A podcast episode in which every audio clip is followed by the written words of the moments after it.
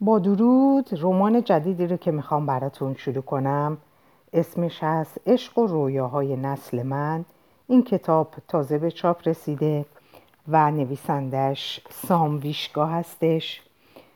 در ضمن برای سفارش کتاب اگر کسی خواستش این کتاب رو داشته باشه همین عکسی رو که از کتاب گذاشتم برایتون براتون می‌تونید پشت کتاب آدرس ایمیل آقای ویشگا هستش و شما می‌تونید از طریق این ایمیل آدرس اگر کتاب رو خواستید سفارش بدید.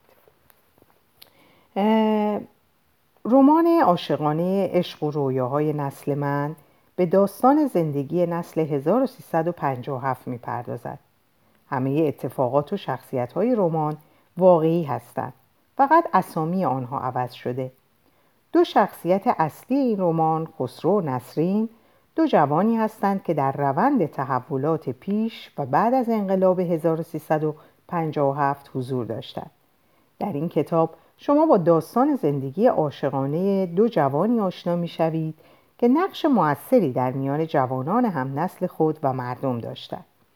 رابطه خسرو و نسرین دارای هیجانات و بحرانهایی است که چند میلیون جوان در آن دوره با آنها روبرو بودند.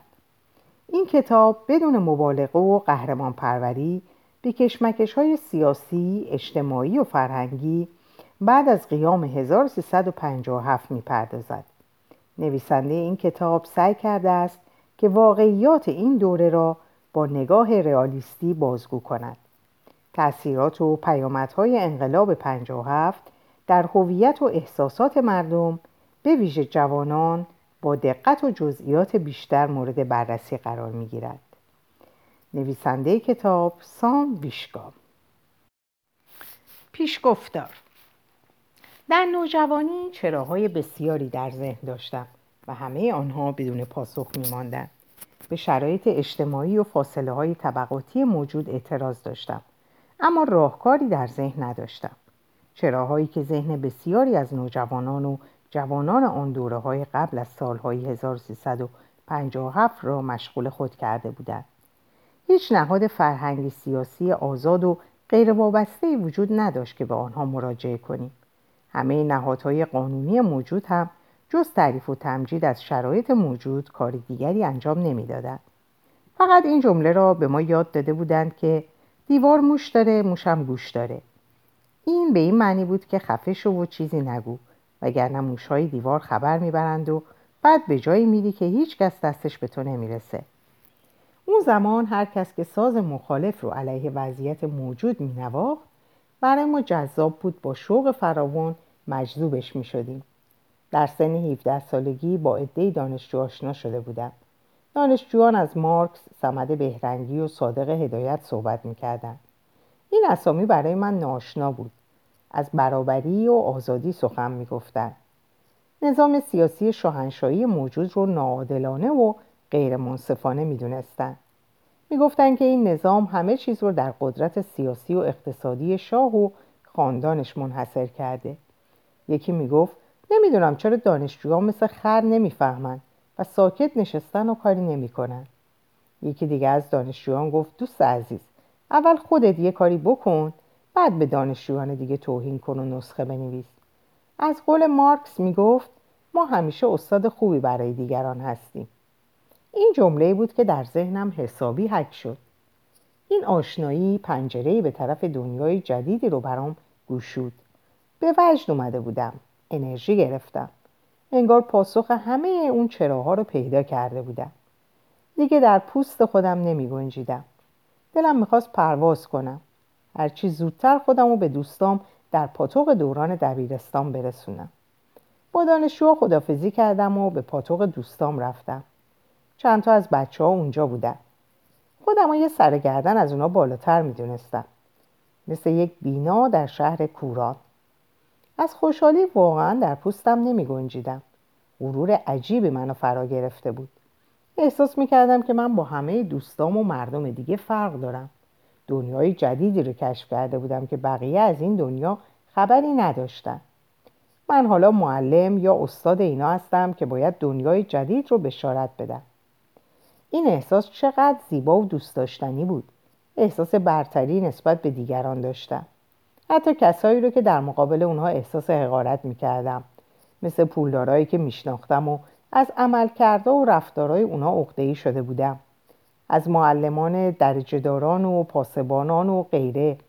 اعتماد به نفس عجیبی پیدا کرده بودم. حتی احساس می‌کردم بدون هیچ ترسی توانایی رویارویی مستقیم با شخص اول مملکت رو هم دارم. با اشتیاق زیاد دنبال کتاب میگشتم.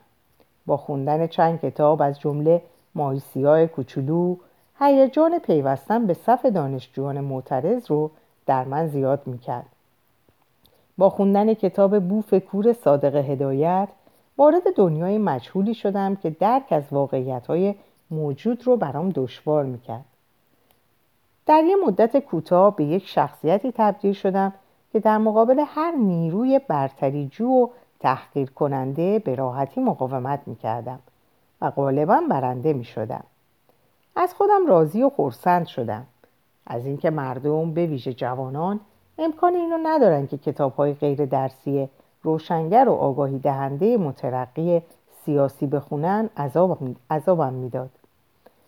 در تخیل خودم می‌گفتم ای کاش با شاه دوست بودم تا همه اینا رو به اون می‌گفتم و یا اینکه یه طوری می‌تونستم باهاش صحبت کنم. اما این خواست من فقط در حد یک تخیل کودکانه باقی موند. اما فکر من رشد می‌کرد.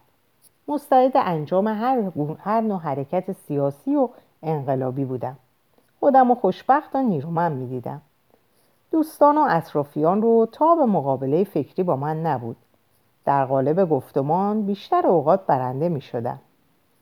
احساس می کردم که از دنیا چیزی کم ندارم. همه کمبودا و عقده ها جاشون رو با دانسته ها و افتخاری که از مطالعاتم ناشی می شد عوض کردن. آگاهی سیاسی و اجتماعی مصادف شد با انقلاب 1357 یادم میاد تظاهرات 16 و 17 و 18 شهریور 1357 در تهران بودم. مردم فقط شاه رو نمی‌خواستن چه نظامی می‌خواستن جایگزین کنن مشخص نبود. یعنی کسی نمی‌دونست. فقط شاه رو نمی‌خواستن. همه چیز برام اون موقع مجهول بود.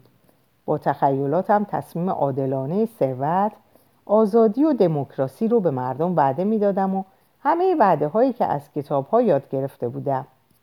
اینا همه خواستایی بود که بسیاری از مردم زیر فشارهای طبقاتی و سیاسی هر روزشون رو با آه و اندوه میگذروندن.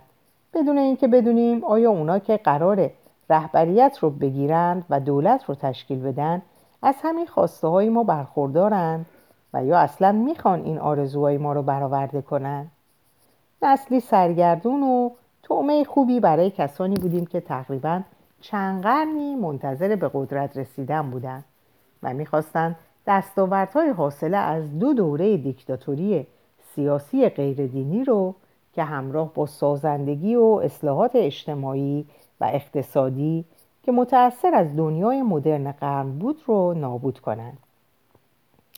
بعد از اینکه از تهران برگشتم همراه یکی از دوستان با احساس زیاد متأثر از سرکوب تظاهرات 17 شهریور میدون ژاله تهران اولین شعارها رو به روی دیوارهای شهر رشت نوشتیم. مردم شجاع رشت برای چه نشستید؟ برادرانتان در تهران کشته شدند و شعارهای دیگر. روی بخش بزرگی از دیوارهای شهر, شهر, شهر رشت نوشتیم. چه شب با هیجانی بود. احساس غرور و شهامت تمام وجود ما رو فرا گرفته بود. خوشحال بودیم. خودمون رو قهرمان مردم می‌دونستیم. فردای همون شب که با دوستان از مسیر شعارها روی دیوارهای شهر میگذشتیم چه لذتی میبردیم. بعضی از شعارها پاک شده بودن. بخشی از شعارها رو غلط نوشته بودیم. بچه ها می‌گفتن انقلابیون شجاع به شهرمون به رشت اومدن. ما هم باید از فردا شروع به نوشتن شعار کنیم. ما هم اونا رو تشویق می‌کردیم. بعد از چند روز دیوارهای کوچه و خیابونهای شهر رشت پر از شعارهای گوناگون با خواستهای متفاوت شده بود. دستخطهای آشنایی که ما میشناختیمشون. چه هیجانی داشت. فکر می‌کردیم بعد از نجات و رهایی ایران کشورهای دیگه هم باید نجات داده بشن. احساس قوی داشتیم.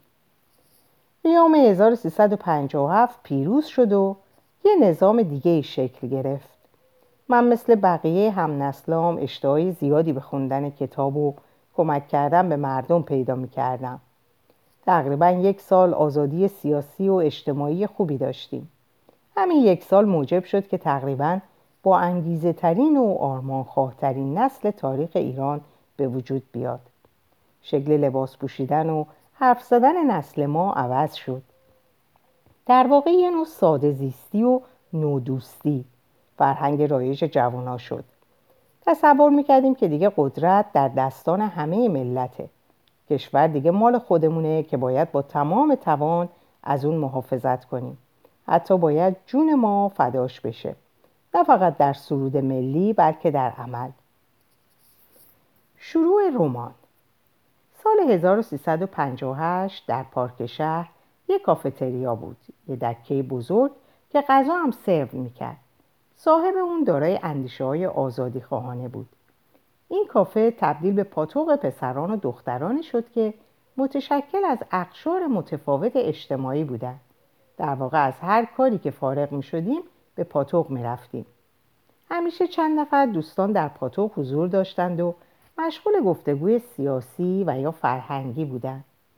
آهنگا و سرودهای سیاسی از قبیل آفتابکاران، ویکتور خارا، موزیک متن فیلم زد، فریدون فروغی و آهنگای دیگه همیشه با صدای بلندی شنیده می‌شد. یه فضای عالی، بسیار زیبا و صمیمی. جوانان دختر و پسر که با هم دوست بودن به اونجا می اومدن. حتی اونایی که تمایلات سیاسی نداشتند در این مکان رفت آمد می‌کردند. این مکان برای جوانان به لحاظ فرهنگی و اجتماعی یه محیط امنی بود. بعضیا به مرور زمان از فضای فرهنگی و سیاسی موجود تأثیر میپذیرفتند و بعدا به جمع ما اضافه می‌شدند. یه روز که از سر کار برگشتم و دیگه حوصله نداشتم به خونه برم رفتم پاتوق ساعت چهار بعد از ظهر بود متاسفانه در اون روز هیچ کدوم از بچه ها در پاتوق نبودن. طبق معمول رفتم جای همیشگی که در قسمت خوبی قرار داشت نشستم. آهنگ گیتار آمریکای جنوبی به گوش می اومد رفتم یه جایی گرفتم و یه چای گرفتم و بعد برگشتم سر جام. کتاب گریز از آزادی اریک فروم رو از ساک ورزشیم که همیشه همراه خودم داشتم در و شروع کردم به خوندن اون. چند لحظه ای در حال خوندن بودم که صدای دختری به گوشم رسید. گفت می‌تونم اینجا بشینم؟ من قبل از اینکه سرم رو بلند کنم احساس کردم قلبم به تپش افتاده. صدا خیلی آشنا و صمیمی بود. سرم رو بلند کردم. چشام به چشماش خیره شد. یه لحظه احساس کردم که تپش قلبم زیادتر شده. چه چشمان نافذ و خیره کننده ای داشت. مکس کردم یعنی در واقع دست پاچه شدم. فورا به خودم اومدم و بلند شدم گفتم البته حتما می‌تونید. گفت حتما می‌تونم چی؟ اجازه دارید بشینید. گفتم آره می‌تونید بشینید. یه تبسم دوست داشتنی زد و بد نشست.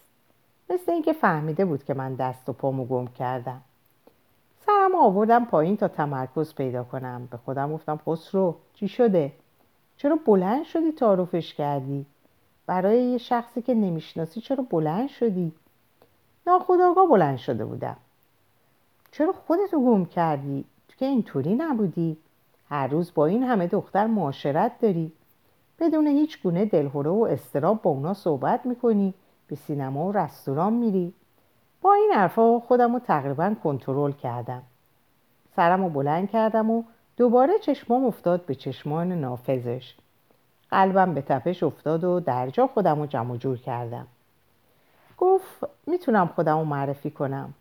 تا اومدم بگم آره دستش رو به طرف من دراز کرد و گفت من نسرین هستم. منم دستم رو دراز کردم باش دست دادم و گفتم من خسرو هستم. گفت اسم شما رو می‌دونستم. مستقیم به چشمانم نگاه می‌کرد. تا جایی که من طاقت نداشتم نگاه متقابل داشته باشم. سرم آوردم پایین و پرسیدم شما منو از کجا می‌شناسید؟ گفت من نگفتم شما رو می‌شناسم من گفتم اسم شما رو می‌دونستم. پیش خودم گفتم چه حاضر به جوابه و چه اعتماد به نفسی داره. مثل اینکه دستپاشگی موجب تسلطش در این معاشرت شد. توی کتاب روانشناسی خونده بودم که می‌گفت انسان ها در اولین برخورد آشنایی علا رقم ظاهری محترم و ظاهر محترم و مهربانی که به خود می‌گیرن در درون خودشون در یک جدال و زورآزمایی برای تسلط به یکدیگه هستند نتیجه مثبت این زورآزمایی در نهایت خیلی مهمه که با کسب یک اعتماد متقابل تموم میشه. پرسیدم اسم من از کجا می‌دونید؟ گفت یه بار که در همین جا با دوستانم بودم و پشت شما به میز ما بود دوستانتون خسرو صداتون می‌کردن. بعد اضافه کرد می‌تونم شما رو خسرو, خسرو و تو صدا کنم؟ گفتم البته حتما. گفت تو هم نسرین صدام کن. بعد گفت از آشنایی باید خوشبختم. و من گفتم منم همینطور. به خودم گفتم این دختر متعلق به کدوم تیپ اجتماعیه؟ تیپی که هنوز تصویری از اون نداشتم. چقدر قوی و با سراحت ولی محترمانه حرف می‌زد. گفتم نسرین چیزی می نوشی؟ چیزی می نوشی؟ گفت آره یه نسکافه باشی بدون شکر. بلند شدم که برم نسکافه بیارم. وسط را برگشتم که از پشت سر نگاش کنم. همزمان نسرینم برگشته بود. گویا می‌خواست من از پشت ببینه. هر دوتامون متوجه هیزبازی خودمون شدیم. هر دو نفر زدیم زیر خنده. من به راه, خود... من به راه خودم رو ادامه دادم تا براش نسکافه رو بیارم. وقتی که با نسکافه برگشتم دیدم که نسرین کتاب منو که روی میز قرار داشت در دستش گرفته و مشغول خوندنه. گفتم نسرین نسکافت. گفت مرسی. ببخشید کتاب رو بدون اجازه برداشتم. گفتم ای کاش همه مردم مثل تو باشن. کتاب رو بدون اجازه بردارن و بخونن. نسرین قاشق و برداشت و شروع کرد به هم زدن نسکافش. همچنان دلهوره و استراب جالبی داشتم. یه احساسی که مدت ها بود که به سراغم نیومده بود. شهامت نداشتم به چشماش نگاه کنم. نگاه کردم به چشماش مساوی بود با تند شدن ضربان قلبم. در این فکر بودم که چگونه سر صحبت رو با نسرین باز کنم که خودش با صمیمیت خاصی گفت خسرو تو کتاب های انسان شناسی و اومانیستی زیاد مطالعه می‌کنی؟ گفتم آره تمایلاتم بیشتر به مطالعه کتاب های انسان شناسی و جامعه شناسیه ضرورتا کتاب های فلسفی و سیاسی بخش بزرگی از وقتم رو به خودش اختصاص میده نسرین گفت اون روز که من و دوستام میز پشت سر شما نشسته بودیم و شما داشتید در مورد نیاز انسان به جامعه صحبت می‌کردید. برای من موضوع جالبی به نظر رسید. اون روز تو صحبت زیادی در مورد انسان و جامعه, جامعه داشتی. تمایل دارم که در این مورد جزوهی منتشر کنم. تو کمکم می‌کنی؟ من گفتم چه کمکی از دستم برمیاد؟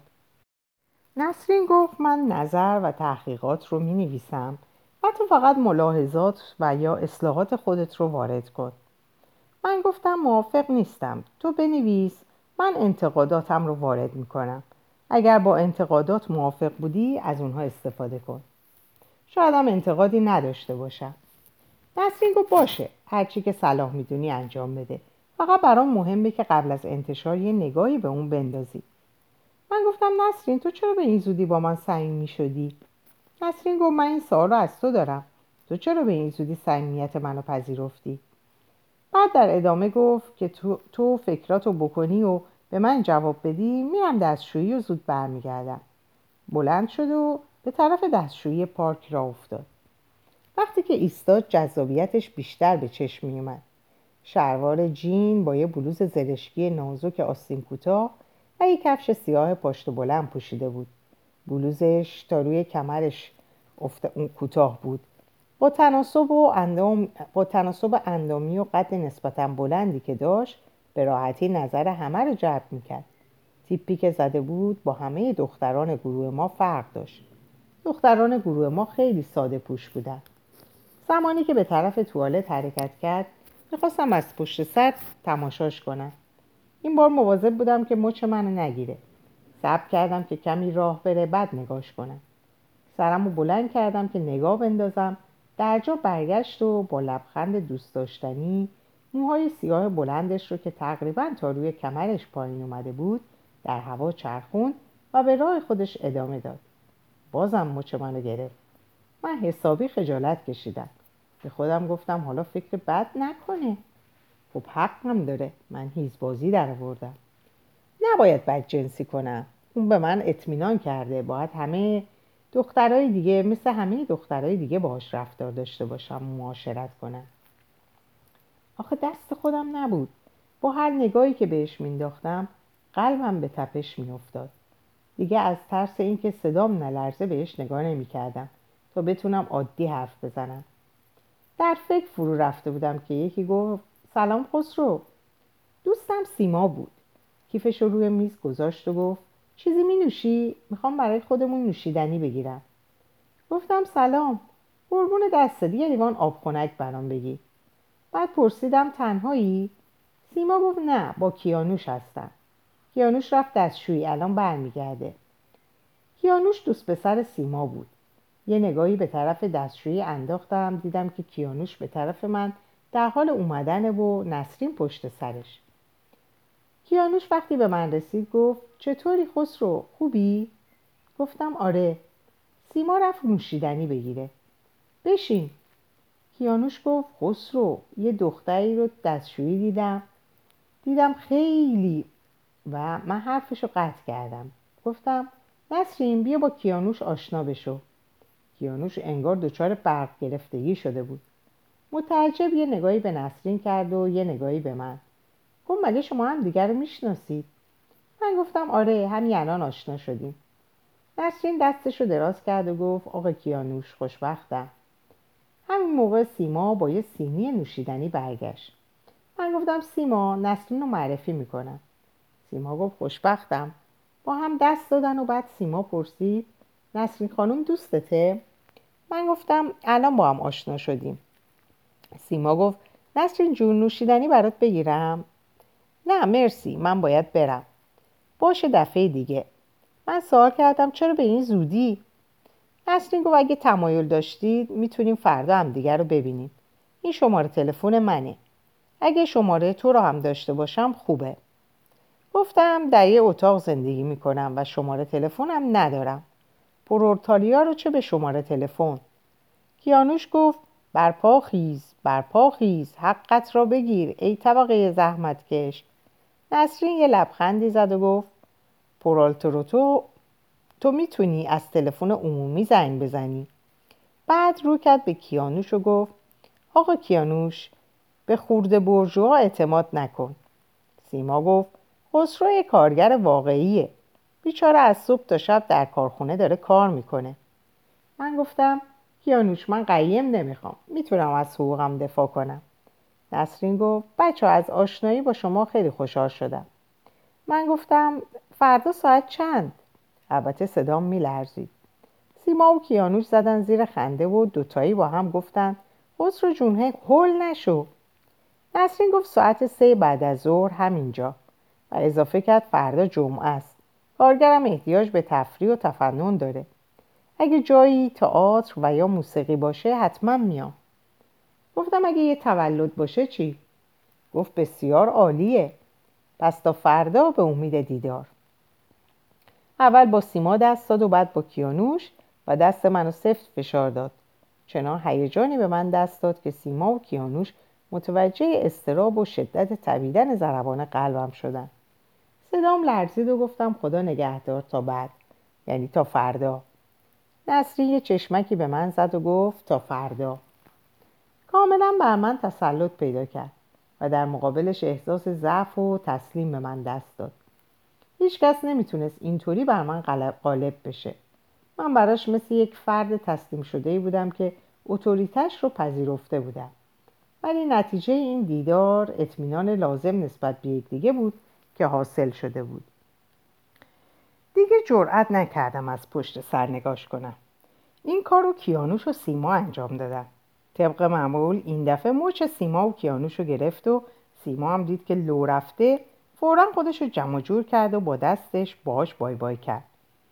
حسابی در فکر عمیق فرو رفتم بدون اینکه به اطراف خودم توجه داشته باشم. تمام اتفاقی که افتاده بود در ذهنم دوره می کردم. احساس زیبایی داشتم. لم می‌خواست در این احساس باقی بمونم. چرخش سر نسرین و رها شدن موهاش در هوا و اون لبخند مهرامیزش همه اون مسلط بودنش رو برام کمرنگ می‌کرد. من خودم آدم خیشتن دوستی بودم چون فکر می‌کردم خیشتن دوستیه که هنر نودوستی رو پرورش میده. سیما و کیانوش رو در پس زمینه ذهنم می‌دیدم. یه آن متوجه شدم که صدایی به من میگه کجایی خسرو؟ با تو هم من با تأخیر واکنش نشون دادم. کیانوش گفت بلش کن آقا عاشق شده. سیما گفت خسرو چرا قرمز شدی؟ من گفتم بچه ها نمی‌دونم چی شده. احساس می‌کنم فشارم بالا رفته. سیما خیلی جدی گفت خسرو بهت تبریک میگم. این زیباترین احساسیه که در زندگی همیشه سراغ آدم نمیاد. کیانوش اومد به شوخی بگه که عاشق بیقرارم. سیما حرفشو قطع کرد و گفت کیانوش جدی باش. این اتفاق که الان افتاده زیباترین لحظه زندگی آدمه. کیانوش بلند شد اومد و منو بغل کرد و بوسید و گفت بهت تبریک میگم. سیما راست میگه. این احساس در زندگی چند بار به سراغ آدم نمیاد. بعد سیما با من دست داد و تبریک بهم گفت. و بعد گفت میگم خسرو همین احساس رو من در اولین دیدارم با کیانوش داشتم. می‌بینی که الان چقدر خوشبختیم. بیراده گفتم بچه دوستتون دارم. ولی معلوم نیست که من عاشق شده باشم. شاید این فقط یک احساس خوب و دوست داشتنی باشه نه نشونه عشق. سیما گفت احساست به تو دروغ نمیگه. مگر اینکه اونو قربانی تئوری و ایدئولوژیت کنی. فقط قول بده با احساست معامله نکنی. گفتم منظور تو فهمیدم. حتما این کارو نمی‌کنه اگر این احساس همون احساسی باشه که ما فکر می‌کنیم نمی‌تونه معامله پذیر باشه. پارک کم کم در حال شلوغ شدن بود و پاتوقم تقریبا داشت پر می‌شد. روز پنجشنبه بود و مردم برای تفریح به پارک شهر می اومدن. در همون موقع آهنگ با تو رفتم بی تو باز آمدم به گوش می اومد. من گفتم بچه ها امشب شام مهمون من. هرچی دوست دارید بخورید. به پولش فکر نکنید. من کار می‌کنم و پول پولم در میارم. کیانوش گفت بریم اغزیه بریا من شینیسر مرغ با سیب زمینی و سالادش رو دوست دارم. سیما گفت منم همینطور. اغزیه فروشی بیشتر شبیه یک رستوران بود. حالا صاحبش چرا اسمش رو اغزیه گذاشته بود نمی‌دونم. منم گفتم باشه. الان ساعت تقریبا هفته. موافقید که بریم دوری بزنیم بعد بریم برای غذا؟ بچه ها گفتن موافقیم. در حال رفتن بودیم که ساسان و یوسف سر رسیدن. یوسف گفت سلام بچه ها چه خوب شما رو دیدیم. فردا شب تولدم حتما میایید دیگه. سیما گفت یوسف جون با کمال میل. این دوست عزیز دیگه مهمون ویژه هم دعوت کرد. ساسان گفت مهمون ویژه کی هست؟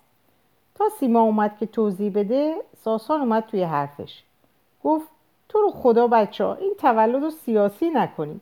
حتما یکی از این مغزای سیاسی جدید پیدا کردید که بیاد اونجا و برای ما سخنرانی بکنه. ساسان هنرمند موزیسیم بود. ارگ بسیار خوبی مینواخت خودشو برای تولد حسابی آماده کرده بود. چون یوسف بهش قول داده بود آرزو رو از ساسان که خیلی دلش می‌خواست باهاش دوست بشه دعوت کنه. ساسان شخصیت جالب و خیلی ساده ای داشت. با یه برخورد کاملا می‌تونستی کشفش کنی. بدون قید و بندای سنتی حرف می‌زد و شوخی می‌کرد. ولی رعایت ادب و داشت و واجه های غیر اخلاقی به کار نمی برد و هرچی رو به فکرش می‌رسید به زبون می آورد. معمولا کسی از شوخیاش ناراحت نمی‌شد همیشه از هر چی که دم دستش بود پیانو تصور می‌کرد فرم نواختن پیانو رو می‌گرفت و در رویای عمیق نواختن پیانو فرو می‌رفت هر میزی براش یه پیانو بود. صدای خوبی داشت. آهنگای زیادی رو از بر بود و خیلی خوب اجرا می‌کرد بیشتر, آهنگ... بیشتر آهنگای پاپ می‌خوند. یه روحیه شاد و قوی داشت. معمولا مرسومه که هنرمندان باید حساس باشن. ولی ساسان هنرمند حساسی نبود. بعد کیانوش گفت ساسان بازم تو نخودی شدی پریدی وسط, وسط. اول صبر کن یه خانم محترم حرفش تموم بشه بعد گله و شکایت بکن. یوسف در ادامه به شوخی گفت ساسان شلوغ نکن وگرنه آرزو رو دعوت نمی‌کنه. ساسان گفت طرف که دعوت شد. من خودم شنیدم که گفت به خاطر ساسانم که شده میام. یوسف گفت تو کجا شنیدی؟ زمانی که من به آرزو زنگ زدم تو داشتی در حیات با محبوبه صحبت می‌کردی. ساسان گفت اینطوری حس احساس کردم. محبوبه خواهر یوسف بود. سیما گفت کاری نداری امشب بهش زنگ می‌زنم. میگم تولد به هم خورده. یوسف گفت حالا مهم نیست. بگو مهوان ویژه خسرو کیه؟ فرشته ای از سیاره دیگه به نام نصری. ساسان خوشش اومد. گفت شب اشاق فردا شب. تا صبح برای شما می نوازم و می‌خونم. بادا بادا مبارک بادا. یوسف گفت یکم ساکت بچه. و رو کرد به سیما و گفت چرا از سیاره دیگه؟ سیما گفت فکرشو بکن خسرو رو به زانو درآورده. من به عنوان یک زن مجذوبش شدم. کیانوش به شوخی گفت سیما تو هم آره. پس منو چی کار می‌کنی؟ یوسف گفت سیما, سیما مجذوب چه چیز نسرین شدی؟ سیما گفت متانت اعتماد به نفس زیبایی و از همه مهمتر خسرو خودپسند و مغلوب کرد. یوسف گفت حالا خیلی مشتاقم ببینمش. برای این دیدار شاید ساعت شماری کنم. ساسان به شوخی گفت هرچی باشه به پای آرزوی من نمی‌رسه. سیما هم گفت امیدوارم رسیدم به آرزو برات تبدیل به رویا نشه. کیانوش گفت بچه ها من خیلی گشنمه. خسرو ما رو به مناسبت آشناییش با نسرین به رستوران دعوت کرده. من گفتم آره بچه ها شما هم بیاید خیلی عالی میشه. در رستوران بقیه حرفا رو می‌زنیم. ساسان گفت آخ جون غذا. کجا می‌خوایم بریم؟ کیانوش گفت اغزیه بریا. ساسان گفت خوبه من استیکاشو دوست دارم. یوسف گفت ولی من زیاد نمی‌تونم با شما باشم. باید برم تا برای فردا شب خونه رو آماده کنم. سیما گفت پس بریم تا دیر نشده. از پارک شهر رشت تا اغزیه فروشی فاصله زیادی نبود. بعد از ده دقیقه پیاده روی به اغزیه بریا رسیدیم. ساسان فورا جلوتر از همه می‌خواست وارد رستوران بشه که کیانوش گفت ساسان هنرمند وقتی یه خانم محترم باته نباید جلوتر از اون وارد شی. ساسان گفت شرط آزادی انتخابه نه ادب. در حق گرفتنیه نه دادنی. سیما خودش اول باید می‌رفت. ساسان داخل شد. رفت میز کنار پنجره رو به خیاب... رو به خیابون رو انتخاب کرد و گفت بچه من اینجا رو دوست دارم. از اینجا می‌تونیم رفت آمد مردم و ماشینا رو هم تماشا کنیم. یوسف گفت بازم تو از نظر از اون نظرها دادی ها. این میز چهار نفره است ما پنج نفریم. بعد صاحب اغذیه اومد و گفت که اون میز شیش نفره رو براتون آماده می‌کنم. منم گفتم مرسی باشه ما میایم اونجا سر میز شیش نفره میشینیم. یوسف رو, رو کرد به ساسان. دماغ سوخته می‌خرید ساسان گفت اگه به عشق جشن تولد فردا شب نبود حتما قرد کرده بودم و می‌رفتم. بعد با خنده گفت البته بعد از غذا می‌رفتم. رستوران تقریبا پر بود از تیپای مختلف اجتماعی. خانواده ها دختر پسرها با دوستاشون. میز ما کنار میز یه میز چهار نفره بود که چهار تا دختری که همسن و سال بودن بودیم نشسته بودن. سن ما از 18 تا 24 سال بود. اونطور که از ظاهرشون معلوم بود به نظر بچه پولدار می‌رسیدن. و یا فقط از ظاهر شیک و آراسته برخوردار بودن. از همون اول ما رو زیر نظر گرفتن. ما هم که بر اساس اصول برابری زن و مرد از هر گونه نگاه آزاردهنده و معذب کننده پرهیز می‌کردیم. با بیتوجهی به اونا رفتیم سر جامون نشستیم. ساسان یواش گفت بچه ها چه جای خوش و هوایی؟ سیما گفت اینجا یا جلوی پنجره؟ ساسان گفت اینجا. یوسف گفت ساسان مواظب باش. ساسان گفت خب بابا حالا که من چیزی نگفتم. آزادی آدم رو سرد می‌کنی یوسف گفت آزادی کسی رو سرد نمی‌کنیم شما مزاحم آزادی دیگران نشد همین موقع گارسون رستوران لیست غذا رو آورد و گفت خوش اومدید. نوشیدنی چی میل دارید? هر کدوم از بچه ها نوشیدنی مورد علاقه خودشون رو سفارش دادن. منم گفتم ما همه غذای مورد علاقمون رو انتخاب کردیم. لطف کنید لیست غذا رو هم یادداشت کنید. البته اگه برای شما اشکالی نداره. گارسون گفت خواهش می‌کنم اصلا اشکال نداره. بفرمایید. همه غذای مورد علاقه خودمون رو سفارش دادیم. همه شنیسل و استیک با سیب زمینی و سالاد سفارش دادیم. شنیسل و استیکاش خیلی بزرگ و خوشمزه بود. کیانوش گفت بچه ها یک شنبه ساعت دو تا پنج بعد از ظهر در سالن دانشگاه گیلان یه نشست سیاسیه که اکثر دانشجویان رشته های مختلف در اون شرکت می‌کنن. موضوع نشست انقلاب و سرمایهداریه. به صورت گفتگو آزاد برگزار میشه. یکی از دانشجوها که دوست منه این نشست رو اداره می‌کنه. من می‌تونم برای شما هم جا رزرو کنم. البته اگه تمایل داشته باشی. من گفتم خیلی جالبه. متاسفانه من سر کار هستم. کیانوش گرایشات کمونیستی داشت. سیما گفت من از دو ساعت سه می‌تونم شرکت کنم. البته اگه امکان داشته باشه. سیما هم گرایشات کمونیستی داشت. یوسف گفت من حتما شرکت می‌کنم. گرایشات یوسف هم رفرمیستی بود. من گفتم بچه با نادر تماس بگیرید اون حتما میاد. یوسف گفت برای فردا شب دعوتش کردم. گفت میام. اونجا بهش پیشنهاد میدم. نادر سوسیال دموکرات بود. ساسان گفت اگه بخش هنر و موزیک هم برنامه ای هست من به شما افتخار میدم. البته به شرطی که فردا شب به مراد دلم برسم. یعنی ادامه زندگی من به فردا شب بستگی داره. سیما گفت ساسان جان من هر تا شده آرزو رو راضی می‌کنم که به تو بله بگه. من صحبتهایی رو که میون بچه ها رد و بدل می‌شد میشنیدم ولی ذهنم مشغول دیدار اتفاقی من با نسرین بود. تمام صحنه ها جلوی چشمم ظاهر می‌شد و حرفایی که بین ما رد و بدل شد واژه به واژه مرور می‌کردم.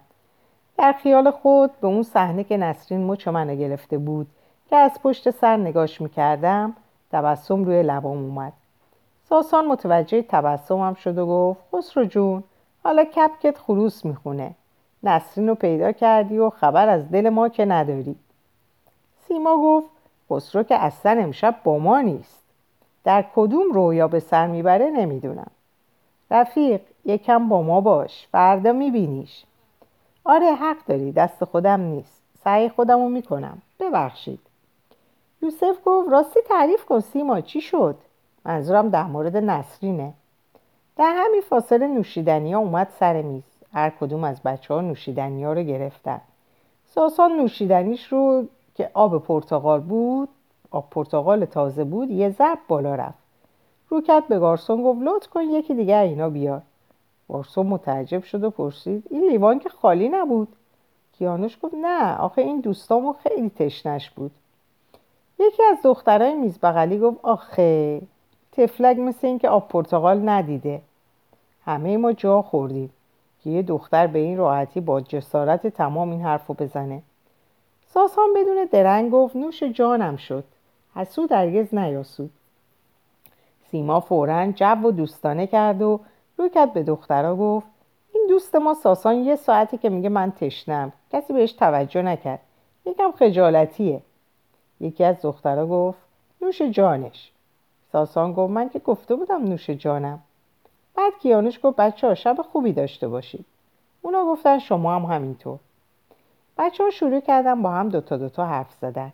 از هر دری حرف می زدن منم در فکر نسرین و اتفاقاتی که افتاده بود غرق بودم. حرفای بچه ها رو میشنیدم. صدای ساسان از همه بلندتر بود. ساسان هم یه بورژوا لیبرال تمام کمال بود. میشنیدم که ساسان به سیما می‌گفت دو تا آهنگ تانگو می‌خوام اجرا کنم. اشاق رو به هم نزدیک کنم. سیما گفت تو که نمی‌تونی به عشقت نزدیک شی. ساسان گفت فکر اونجا رو هم کردم. یکی از آهنگا رو کاست می‌گذارم. همون موقع شام ما اومد روی میز چیده شد. دختران میز بغلی شامشون رو خورده بودن و می‌خواستن برن. یکی از دخترها گفت نوش جونتون باشه به جز آقا ساسان. بعد یه چشمکی به ساسان زد. ساسان می‌خواست یه چیزی بگه ولی وقتی چشمک رو دید قند تو دلش آب شد. سکوت کرد. یکی دیگه از دخترها گفت شما در صحبتاتون از پاتوق و پارک زیاد حرف می‌زدید. پاتوق شما کجاست؟ ساسان بیدرنگ گفت همین پارک شهر. دکه و یا رستوران باری که اونجاست. معمولا همیشه یکی از بچه های ما روی بزرگترین میز اونجا جا خوش کرده. دختره گفت ما هم می‌تونیم بیایم پاتو. ساسان گفت حتما. هممون خوشحال میشیم. یکی دیگه از دخترها گفت همه یا فقط شما؟ بعد خندید و گفت مرسی. پس به امید دیدار. ما هم گفتیم به امید دیدار. خوشحال میشیم. ساسان گفت دیدید بچه ها نگفتم همه خوشحال میشیم. یکی از دخترها گفت ببخشید مزاحم وقت شام خوردنتون شدیم. شب بخیر. و بیرون رفتن. مشتریان حاضر در رستوران گاهن توجهشون به ما جلب می‌شد. اما زیرچشمی به جمع ما و گفتگو ما با میز بغلی که چهار تا دختر بودن توجه داشتن. ساسان شروع کرد به تعریف از خودش. دیدید بچه ها زرنگ بازی رو؟ براتون گوش مجانی پیدا کردم. تعدادتون زیاد شد. حالا هر چی کتاب دارید بدید به این دخترها من نمی‌دونم شما برای چی این همه کتاب می‌خونید؟ یوسف گفت برای اینکه موقع غذا خوردن کمتر وراجی کنیم حالا شامتو بخور. من تو باید زودتر بریم کارهای فردا شب رو انجام بدیم. ساسان گفت این دفعه جوابتو نمیدم. نمی‌خوام برنامه فردا شب خراب بشه. بعد اضافه کرد دیدید یکی از دخترها به من چشمک زد خوشتیپی خوبی ها رو هم داره دیگه. البته ساسان پسر خوشتیپ و جذابی بود. اما من همه دنیا رو با آرزو عوض نمی کنم. همه بچه ها مشغول خوردن غذا بودن. گاهی اوقات با تعجب و زیرچشمی به ساسان نگاه می‌کردند و با تبسم به حرفاش نیم توجهی می‌کردند سیما گفت ساسان اصلی غذا تو بخور از دهن افتاد. ساسان گفت باشه. دیگه حرف نمی‌زنم یه فرم یه فرم نواختن ارگو گرفت و بعد شروع کرد به غذا خوردن. من نتونستم کاملا غذای خودم رو تموم کنم یعنی اشتهام کم شده بود. کیانوش گفت خسرو جون درکت می‌کنم. اول هر آشنایی این کم اشتهایی ناگزیر پیش میاد. گفتم آره حق با توه. باید اقرار کنم کنشهایی در این قلبم در حال وقوعه. خیلی دلم می‌خواست که فردا بشه و من نسرین رو دوباره ببینم. نمی‌تونم یه لحظه هم فکرش رو از ذهنم بیرون کنم. همه بچه ها شامشون رو کامل خوردن و ساسان بقیه غذای منو با کیانوش تقسیم کرد. کیانوش گفت حیفه. پول حاصل از عرق جبین کارگر رو ریخت و پاش کرد. من گفتم نوش جونتون باشه. یوسف گفت خسرو من هیچ وقت تو رو انقدر مظلوم و بهتر بگم خسته و ناتوان ندیده بودم. همیشه موضوع جدید برای گفتگو داشتی. همین موضوعات جدیدت ما رو وادار می‌کرد که بریم دنبال تحقیق و مطالعه. گفتم نمی‌دونم یوسف جان چی شده. خستم. بلنشیم بریم. فکر می‌کردم احتیاج به استراحت دارم و باید بخوابم. گفتم بچه من فردا صبح فوتبال نمیام. ساسان گفت تنبل بازی رو بذار کنار خسرو. هفته یه بار فوتبال بازی می‌کنیم. بعد تو نمی‌خوای بیای؟ گفتم ساسان جان فردا رو به من مرخصی بده. سعی می‌کنم دیگه هیچ وقت غیبت نداشته باشم ما هفته یه بار جمعه صبح زود ساعت هفت می‌رفتیم فوتبال بازی می‌کردیم یوسف گفت از اونجایی که خسرو هیچ وقت غیبت نداشته یه بار غیبت اشکال نداره یکی از پیش شرط ما برای شروع بازی فوتبال این بود که هر کس یه بار می‌تونه بدون دلیل غیبت داشته باشه بچه ها گفتم باشه همین زمان گارسون اومد و پرسید دسر چی, میل؟ دسر چی میل داری؟ سیما گفت مرسی ما عجله داریم و باید بریم. اگه صورت حساب لطف کنید متشکر میشیم. من همراه با گارسون رفتم برای پرداخت صورت حساب. بعد از پرداخت صورت حساب برگشتم دیدم که همه بچه ها برای رفتن آماده از رستوران بیرون اومدیم از همدیگه خدافزی کردیم. ساسان با یوسف رفت و کیانوش و سیما هم با هم بودن. و منم تنهایی به طرف خونه حرکت کردم. بچه ها تا فردا شب که شما رو ببینم کیانوش گفت قرارت با نسرین رو فراموش نکنی. سیما گفت اسمش یادش میره ولی قرارش با نسرین هرگز. ستایی زدیم زیر خنده گفتند تا فردا به امید دیدار. و در اینجا منم پایان این پاره رو اعلام می‌کنم و براتون اوقات خوبی رو آرزو می‌کنم. خدا نگهدارتون باشه.